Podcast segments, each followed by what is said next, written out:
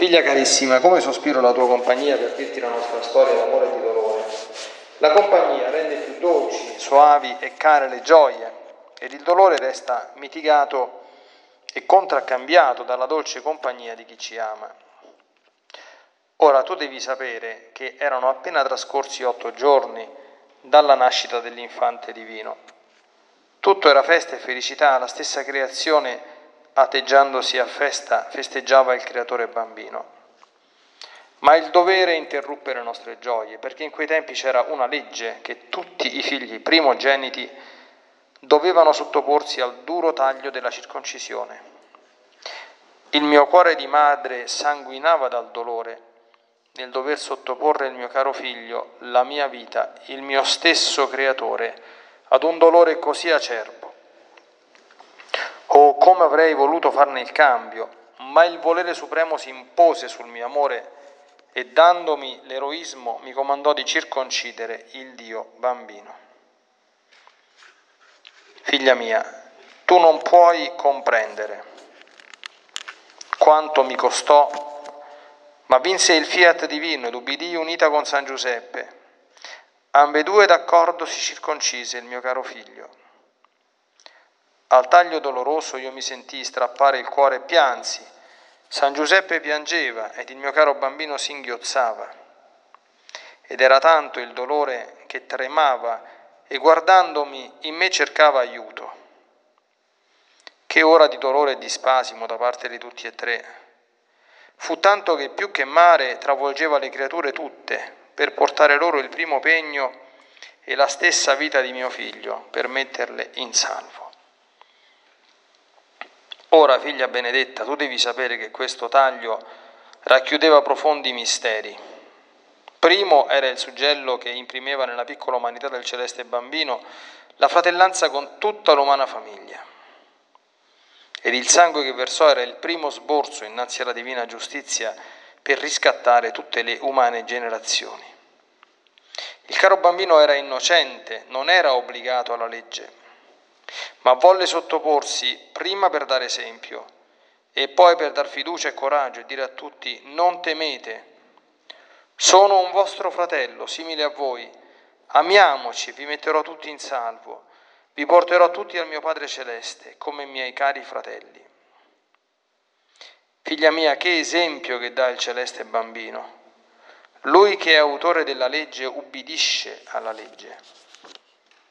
Solo appena otto, solo appena otto giorni nato e se ne fa un dovere si sottopone al duro taglio della circoncisione, taglio incancellabile, come incancellabile l'unione che venne a fare con l'umanità degradata.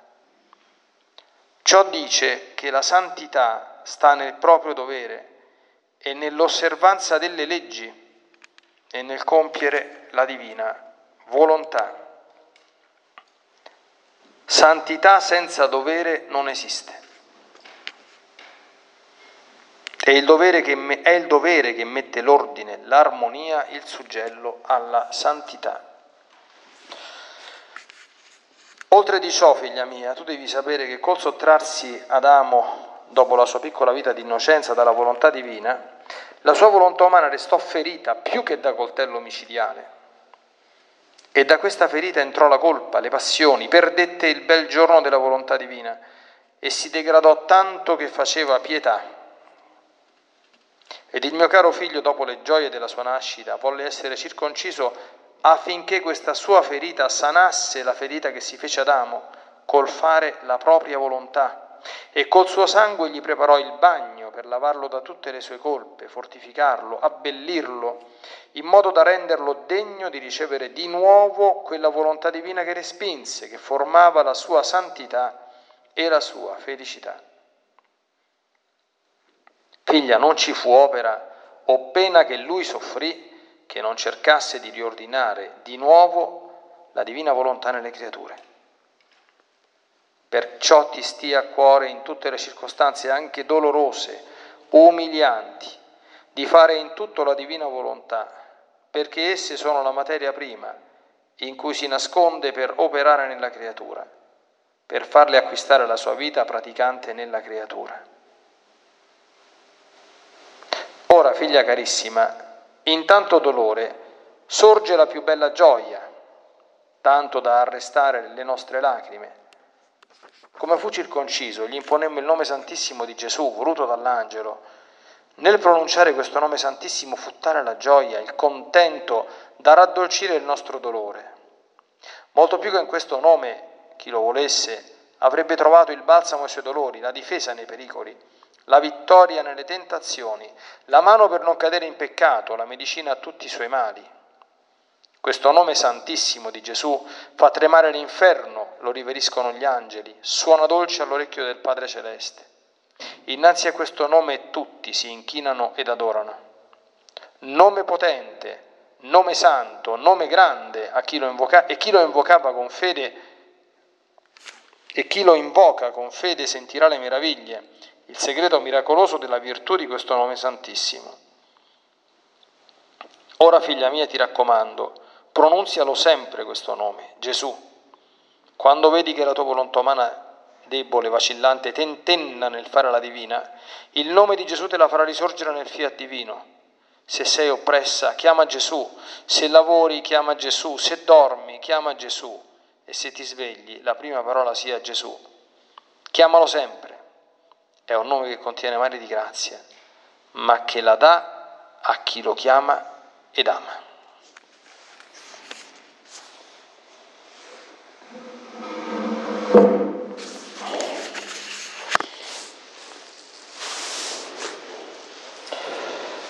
Bene, questo è un bellissimo episodio, ci prepara già al tempo di Natale, la circoncisione di Gesù cade nell'ottava di Natale, tanto è vero che oggi noi festeggiamo la Madre di Dio, l'ottava di, di, Natale, un tempo era dopo la festa della circoncisione di, di, di Gesù, quando la maternità divina di Maria era celebrata in un altro momento. Oggi è anche tra l'altro la Madonna di Guadalupe, come sappiamo, la contemplazione di Maria appunto gravida del suo figlio di cui è madre. Questo brano contiene veramente degli, degli numerosi spunti di suggestione e meditazione che cercheremo, cercherò con l'aiuto del Signore di toccarli tutti, al, almeno toccarli, insomma, salvo che poi, come sempre, dovremo, dovremo tornarci a titolo personale per interiorizzarli, farli nostri, pegarci un pochino sopra. No? La prima cosa, molto bella, la prima volta che la Madonna dovette fare una cosa che non avrebbe mai voluto fare. C'è una frase che chi fa le, della, chi fa le ore della, della passione dovrebbe ricordare. Il volere supremo si impose. Questa frase, se non ricordo male, nell'ora della passione sta quando seppelliscono Gesù, che la Madonna non voleva in nessun modo separarsi dalla Santissima Umanità di Gesù, ma il volere supremo si impone, fa il sacrificio e lascia che Gesù sia, sia sepolto e esca dal sepolcro. Eroismo, eroismo allo stato puro. Quindi eh, eroismo che significa dare in questo caso un dolore immenso all'amato per obbedienza a Dio. Nella sepoltura era un dolore più personale, questo è ancora più grande, insomma, no? Il volere supremo si impone sul mio amore, l'amore avrebbe voluto risparmiare questa pena all'amato, ma non si può. Capite, questa è una fonte di riflessione molto importante perché a volte il Signore ci chiede per, quando noi pensiamo ai sacrifici, alle penitenze, cominciamo a pensare che posso fare? Ah, faccio il digiuno, porto il cilizio, mi flagello, faccio questo, faccio quest'altro. Vanno tutte bene queste cose qui, se, se fatte con discrezione con, con calma, ma non sono le cose più grandi. Il sacrificio più grande in assoluto è vedere soffrire chi ami o addirittura essere tu in qualche modo causa strumentale, anche se involontaria, ma obbligata di vedere soffrire gli anni. Questo è il dolore più grande che esiste al mondo. Dobbiamo pensarci, dobbiamo. La Madonna questo lo, lo conobbe, lo conobbe come? Lei non è morta. Che la grande domanda, chi ha sofferto di più, Gesù a morire o la Madonna a vedere morire Gesù? Adesso ovviamente non si vuole diventare, però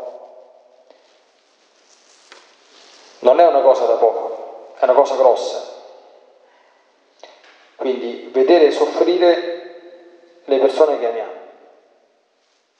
Una mamma che io non voglio, insomma, vede soffrire e gli muore il figlio, c'è sofferenza più grande, lei non ha sentito niente. Quindi il grande eroismo, anche nella penitenza, non sta nel soffrire noi, ma nel vedere soffrire le persone che teniamo senza poterci fare niente. Questo vale anche per le anime amanti, per le sofferenze di Gesù e di Maria. O no? Quando si vede, insomma, eh, Gesù calpestato, la Madonna disonerato, sentiamo da, da, da, dalle più piccole sciocchezze, sciocchezze insomma, dalle, dalle, cose più comuni, come sentire una bestemmia, alle cose più grandi, no? Entrare in qualche celebrazione e vederne fatte di tutti i colori, insomma vedere le ostie cadere per terra, insomma, i rammeglia in giro, tutte queste cose qui che possono succedere, no? Eh, la reazione dell'umana volontà è che uno si indigna quando vede queste cose. La reazione della divina volontà è che uno soffre per queste cose e offre quella sofferenza.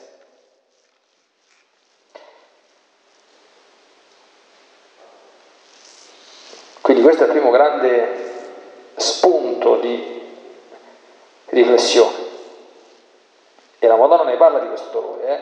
fu tanto che più che mare travolgeva tutte le creature, dolore immenso di tutti e tre per portare loro il primo pegno e la stessa vita di mio figlio, per metterlo in santo.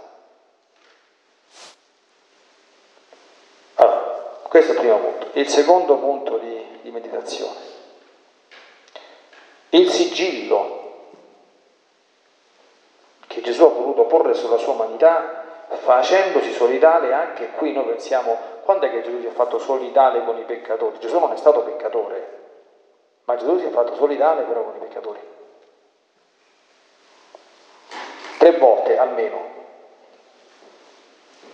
In croce era, è, la più grossa, ma al battesimo nel Giordano o no?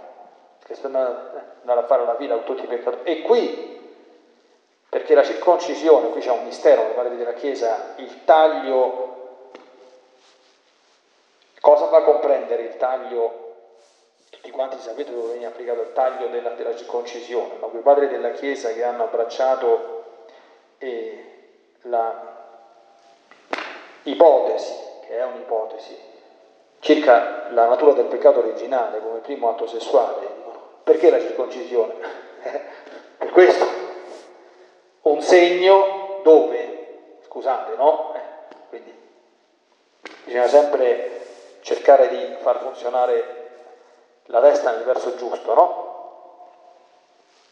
Può Gesù ricevere un sangue, capite, no? Il Vergine per antonomasia, insomma, il purissimo, però si fa solidale con i peccatori. Sigillo, piccola, era il suggello che imprimeva nella piccola umanità del celeste bambino la fratellanza con tutta l'umana famiglia. E proprio da lì, perdonatemi, il primo sangue versato. Noi dobbiamo pensare a queste cose. Pensare è sempre una grande cosa se si pensa bene e santamente. E lui non era obbligato alla legge, attenzione, anche qui noi, ma fa ciò a cui non era obbligato per dare il buon esempio. Anche qui. Dicevo ieri durante l'omelia che no, durante l'incontro biblico, tutte le cose che combino come non nella cabeza più niente, che nostro Signore non ha aderito alla dottrina medievale del princeps solutus legibus, diceva così, medievale, tardo medievale, rinascimentale, insomma, no? Il principe è sciolto dalle leggi, cioè le leggi sono per i sudditi, ma io sono il principe, eh, io sono al di sopra delle leggi, quindi le leggi le osservate voi, ma io no. Il nostro Signore è il primo osservante delle leggi. Allora attenzione che qui c'è un altro campo di riflessione molto importante e anche molto attuale per tante questioni. Lui che è autore della legge ubbidisce alla legge.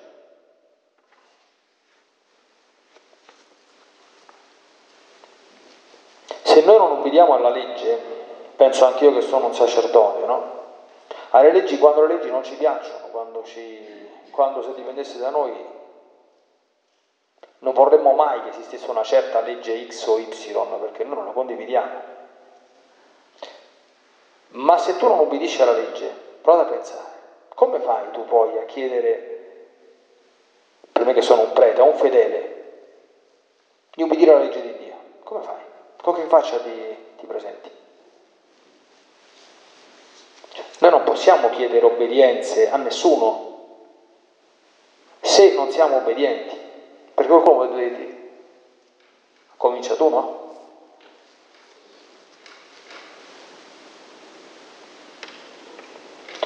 E qui la Madonna dice un'altra grande cosa, oltre al tema dell'obbedienza alla legge. Attenzione che la legge di Dio pure pure, ma a volte ci sono problemi grossi con la legge della Chiesa, perché la legge della Chiesa è fatta da uomini, e mentre la legge di Dio è infallibile, la legge della Chiesa è infallibile secondo voi? La legge umana è infallibile? No, non è infallibile. Va obbedita? Sì, anche se non è infallibile perché viene emanata con l'autorità che Dio ha dato a chi gliel'ha data di legiferare. Capite? Perché il potere di legare e sciogliere Gesù l'ha dato a Pietro, ma anche ai dodici. Che vogliamo fare? Vuol dire la legge di Dio, dice, vabbè, se lo chiede il nostro Signore, sacrificio, ma l'ha chiesto Lui, sta nei dieci comandamenti, noi possiamo discutere. Però le leggi umane le leggi umane possono essere disobbedite, non solo possono, ma devono essere obbedite, quando comandano positivamente, ma positivamente però, o autorizzano esplicitamente un peccato. Esempi sciocchi, no? Se lo Stato autorizza l'aborto, non è che una donna che può andare a abortire, ma lo Stato mi autorizza e trincero dietro la legge, tu quella cosa non lo puoi mai fare, ma quello, quello contraddice esplicitamente il quinto comandamento che, che ne dicano tutte quante le, gli, i laicisti le cose che, che, che vogliono dire, d'accordo? Ma quando non c'è una contraddizione diretta a un comandamento della legge di Dio, non dobbiamo venire. Dobbiamo venire. È chiaro che, l'autorità, che la responsabilità dell'ordine se la prende chi l'ha dato, se quell'ordine mettiamo che possa essere non gradito al cielo. Non gradito non significa peccaminoso, eh? Attenzione che c'è una differenza tra il lecito, il buono, il migliore e l'ottimo. Quindi noi non possiamo obbedire alla legge quando una legge è ingiusta oggettivamente, quando è illecita, ma potrebbe essere una legge non molto gradevole al cielo. A parte il fatto che non siamo nessuno per poterlo giudicare, ma supponiamo che sia. Tu devi obbedire. E chi ha fatto quella legge ne risponderà se non è gradita al cielo e se lui poteva o doveva capire questa cosa e quindi agire diversamente di quello che ha fatto, punto e basta. Qui si va su un livello differente. La Madonna poi incalza ancora questo sia chiaro per tutti quanti, eh? anche perché si comprenda che la vita nella divina volontà per chi l'ama non significa sconti, d'accordo? Quindi dice, ah che bello la santità delle santità, il prodigio dei prodigi, grazie e doni stremitori, straordinari, quindi, quindi che? La santità sta nel proprio dovere, sto citando, è nell'osservanza delle leggi e nel compiere la divina volontà. C'è questo trittico, nel proprio dovere. Non esiste santità senza adempimento del nostro dovere. Capito? Qui ciascuno deve fare esame di coscienza per sé. Io sono parroco, capite? Non sono soltanto prete. Io sono parroco, perché io ho dei doveri gravi nei confronti delle anime che il Vescovo mi ha affidato, guai a me se trascuro i miei doveri di parroco, d'accordo? Questo scherzando dico sempre prima sermoneta, lo, lo, lo, lo dico scherzando nel modo, ma nella realtà non c'è niente da scherzare, capite? Perché una persona che mi contatta dall'altra parte del mondo, io sono un prete, quindi dice la Chiesa, quando tu sei ordinato prete, tu sei prete per tutta la Chiesa. Quindi il tuo cuore deve essere aperto ad accogliere chiunque e ad ascoltare chiunque, e cerco di farlo. Ma quando c'è una missione canonica, cioè il vescovo ha detto tu devi essere parroco di quella comunità, c'è il di diritto canonico e te ne vanno a leggere, guai a te se non stai attento. Sono i miei doveri, voi avete i vostri, insomma, io personalizzando, insomma, non c'è santità senza sentimento, è una santità falsa, quindi qualunque cosa che ci porta lontano dai nostri doveri, anche se sembra bello, come dire, eh, mistico, divino, volontà di Dio, non lo è sicuramente, eh, perché prima vengono i doveri. Secondo, l'osservanza delle leggi, pure quelle civili, nei limiti del tollerabile. Capite? Non c'è bisogno di fare riferimento a tutte quante le leggi da adesso, no? adesso ci sono una montagna di leggi restrittive, uno può anche non condividerle, d'accordo? Ma anche queste, cioè, mettersi la mascherina, che insomma a me è una cosa che non è che mi entusiasma, ma non è una cosa che è un atto intrinsecamente cattivo che contraddice la legge di Dio. C'è stata soltanto l'impressione che sei un po' un bandito, insomma, che quando vado a benedire case, che busso, dico che so, la mascherina a faccia, come l'aspersorio che è di metallo che para una pistola nell'altro, dico non sono un bandito, sono il parroco che sta provando a benedire la casa. Ma oltre a questo non c'è, non c'è niente, anzi, è una croce, un po' di fastidio. E allora che bisogna fare? Cioè, uno gli viene eh, i nervi, gli vengono i nervi, ma poi a freddo, e io insomma non sono un grande maestro su questo qui perché non sono uno spirito docile e mite per indole, uno si deve chiedere, vabbè, è gradito al Signore questo atteggiamento, come dire, di ribellione? La ribellione è un atteggiamento gradito al Signore? E che dobbiamo fare? Io se il nostro Signore mi dicesse fare una rivoluzione a ogni istante, io sarei, per, per l'indole che, che, che, che, mi caratterizza, come dire, sarei tutto contento, perché io sono, sono fatto così, no? non sono una persona che è tranquilla, beh, io proprio ho una invidia, d'accordo, per quelli che sono buoni, pacifici, tranquilli, che tu stanno, pacioni, capito? Dico, beati a loro, guarda. ma io non sono fatto così, però questa indole la devo domare, perché questa indole mi porterebbe a fare ciò che mi fa uscire dalla volontà divina. A voglia trovare giustificazioni, ah, perché tutto quello, cioè avere delle idee, quindi farsi delle opinioni, può darsi tranquillamente che una cosa non sia il top, non sia opportuna, può darsi pure che non sia, come dire, in senso lato, non in senso stretto, perfettamente giusta, però si, si può discutere fino a quando uno vuole, d'accordo? Però in presenza di una legge positiva, che non sia contrastante con la legge di Dio. Tu che fai? Se vuoi fare la volontà di Dio, attenzione, eh? quindi io pongo questa domanda alla luce però di quello che sta scritto qui, alla luce dell'esempio che ha dato il nostro Signore Gesù Cristo. Lui ci ha avuto a che fare anche con la legge di Dio, no? Ce lo paghiamo il tributo a Cesare?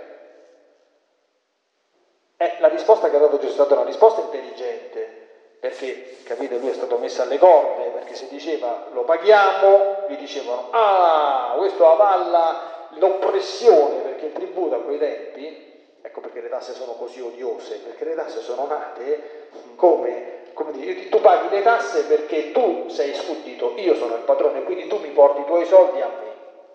Guardate che era veramente quel tributo era, era questo, capite? Quindi era, una, era un'umiliazione, una mortificazione, era un segno di sudditanza. Ecco perché è così odioso pagare le tasse, capito? Ma tu mi prendi la roba mia. È il nostro pensiero. Ecco.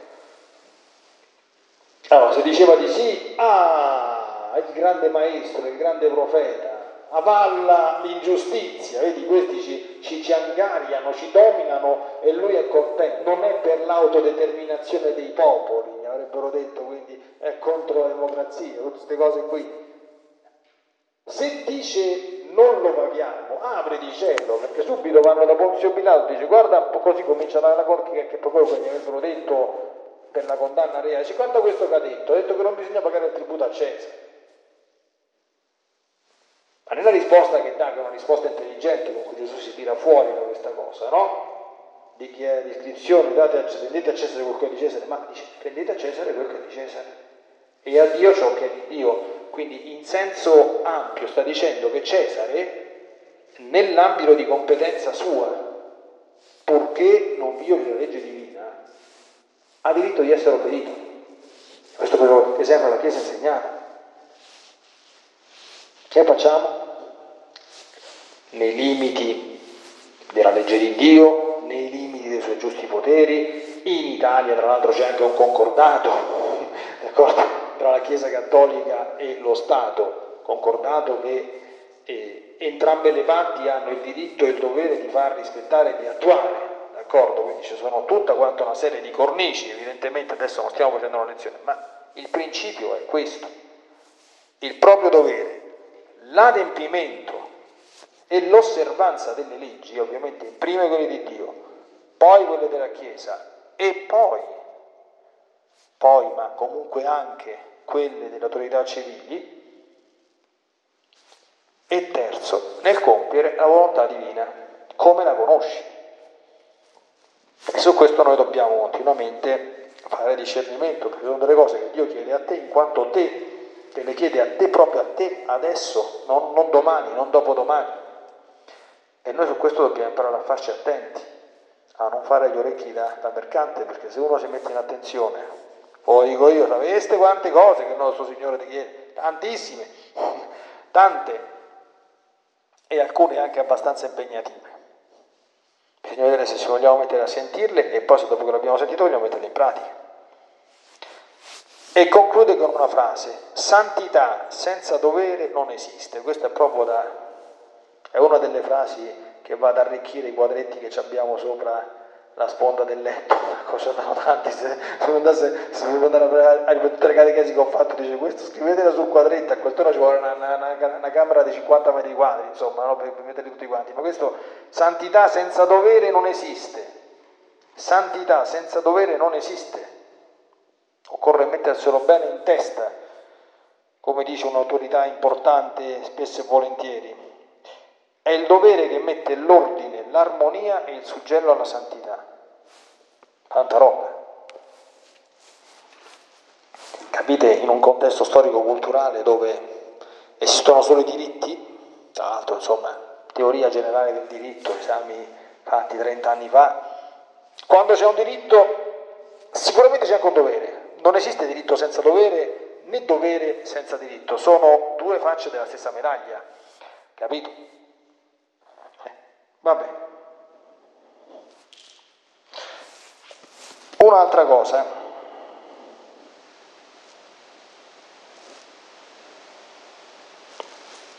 esatto, la ferita che Gesù riceve nella circoncisione destinata a sanare la ferita contratta con la macchia d'origine. Questo è un altro elemento. Col peccato originale c'è dentro di noi, questo non viene tolto dal, dal battesimo, eh? Il battesimo toglie la macchia e la colpa, ma non toglie la ferita. Noi siamo tutti quanti perpetuamente malati di un'emorragia cronica. Avete visto quando c'è un malato che ha una ferita, che deve fare per forza le medicazioni, se no gli va in cancrene, muore. I sacramenti della nuova alleanza, tutto quello che facciamo, che se va a fare messa o tutte le domeniche o tutti i giorni, che ti a confessare così spesso, che, che ce vai a fare? Perché diciamo, fa sempre queste stesse cose? Non basta, dice dai, una messa come Dio un po' basta, d'accordo? Io so, ho preso Gesù Cristo, l'ho santificato, quante volte ce ne? Perché questa ripetizione? Perché dentro di noi c'è questo. Questo c'è, questo sarà tolto solo se e quando si vivrà al 100% nella divina volontà, al 100% nella divina volontà, al 100%, in tutto e per tutto. H24 col cavo USB eh, collegato, insomma, in tutto e per tutto. Prima di questo no. E quindi noi non, non possiamo non agire di, e non regolarci di, di conseguenza. Ti stia a cuore in tutte le circostanze, anche dolorose, umilianti, di fare in tutto la divina volontà, perché esse sono la materia prima, tensione in cui si nasconde per operare nella creatura per farle acquistare la sua vita praticante nella creatura. Quindi ricordiamo sempre che non si entra nella divina volontà se la, se la divina volontà anzitutto non la si fa in tutto. Vivere nella divina volontà, lo sappiamo, è più che fare la divina volontà, ma la presuppone e in tutte le circostanze anche le più umilianti. La nostra reazione alle umiliazioni, alle mortificazioni, alle precarietà della vita, d'accordo? Come reagiamo? E poi l'ultima cosa è la potenza del nome di Gesù, l'ultima cosa su cui ha portato l'attenzione la, la Madonna. Dice, l'imposizione di quel nome ha portato diciamo, un po' di balsamo, un po' di contento, un po' di gioia nel dolore di vedere il bambino soffrire quel, questo evento drammatico, insomma, traumatico. Invocare il nome di Gesù. Qui la Madonna non lo dice perché parla a lei, ma io, io aggiungo, mi prendo questa responsabilità, che simili considerazioni si fanno per il nome di, di Maria, la stessa cosa. E anche qui dobbiamo, durante la giornata, per esempio, chi di noi si sveglia e va a dormire salutando Gesù? Questa è una cosa che facevano sempre i santi. Prima, cioè, sento la sveglia, la prima cosa prendo il crocifisso e saluto Gesù. Così prima di andare a dormire la stessa, la, la stessa cosa, no? O durante la giornata. Innanzi a questo nome si inchinano tutti, adorano tutti. L'inferno trema soltanto che lo sente nominare il nome di Gesù e il nome di Maria gli angeli lo riferiscono, lo riferiscono, eccetera, eccetera. Quindi la Madonna fa a noi questa esortazione con cui concludiamo. Pronunzialo sempre questo nome, Gesù. Quando vedi che la tua volontà umana, debole, vacillante, tentenna nel fare la divina, chiamalo il nome di Gesù. Se sei oppressa chiama Gesù, se lavori chiama Gesù, se dormi chiama Gesù, e se ti svegli la prima parola sia Gesù, queste sono... Vediamo se qualcuno ha voglia di prenderle sul serio, perché capite, anche qui, dal cielo parlano, ma capite, le, la, la parola è detta perché sia fatta nostra, la Madonna non dice cose inutili, quindi noi dovremmo avere, anche in base alla nostra fede, quando uno sente dire una cosa di queste proporzioni, finito, se la Madonna dice questo, si fa punto e basta. Chiamalo semplice, è un nome che contiene mari di grazie, ma qui attenzione, qui è sempre lo stesso problema, omelia di ieri sera. Contiene mari di grazie, ma le dà solo a chi lo chiama e a chi lo ama. Sono a nostra disposizione, ma ci vuole che lo chiamiamo Gesù e lo amiamo Gesù.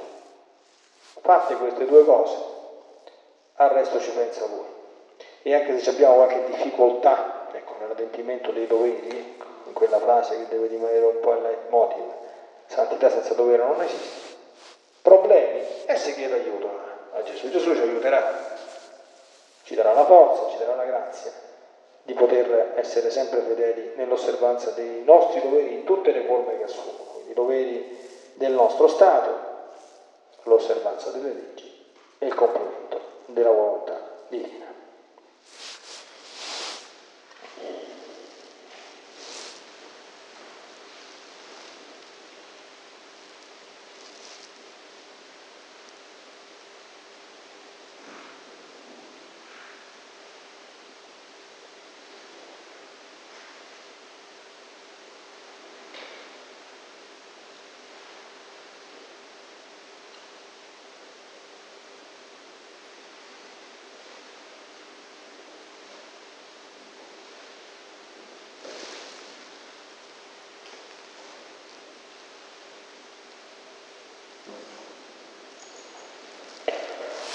Celeste, quanto ti devo ringraziare delle tante belle lezioni che mi hai dato.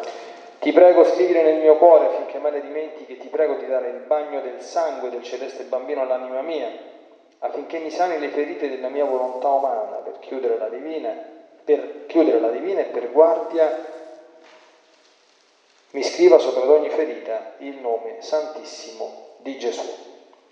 Mamma mia, scrivi nel mio cuore Gesù affinché mi dia la grazia di vivere di volontà divina. Signore sia con voi.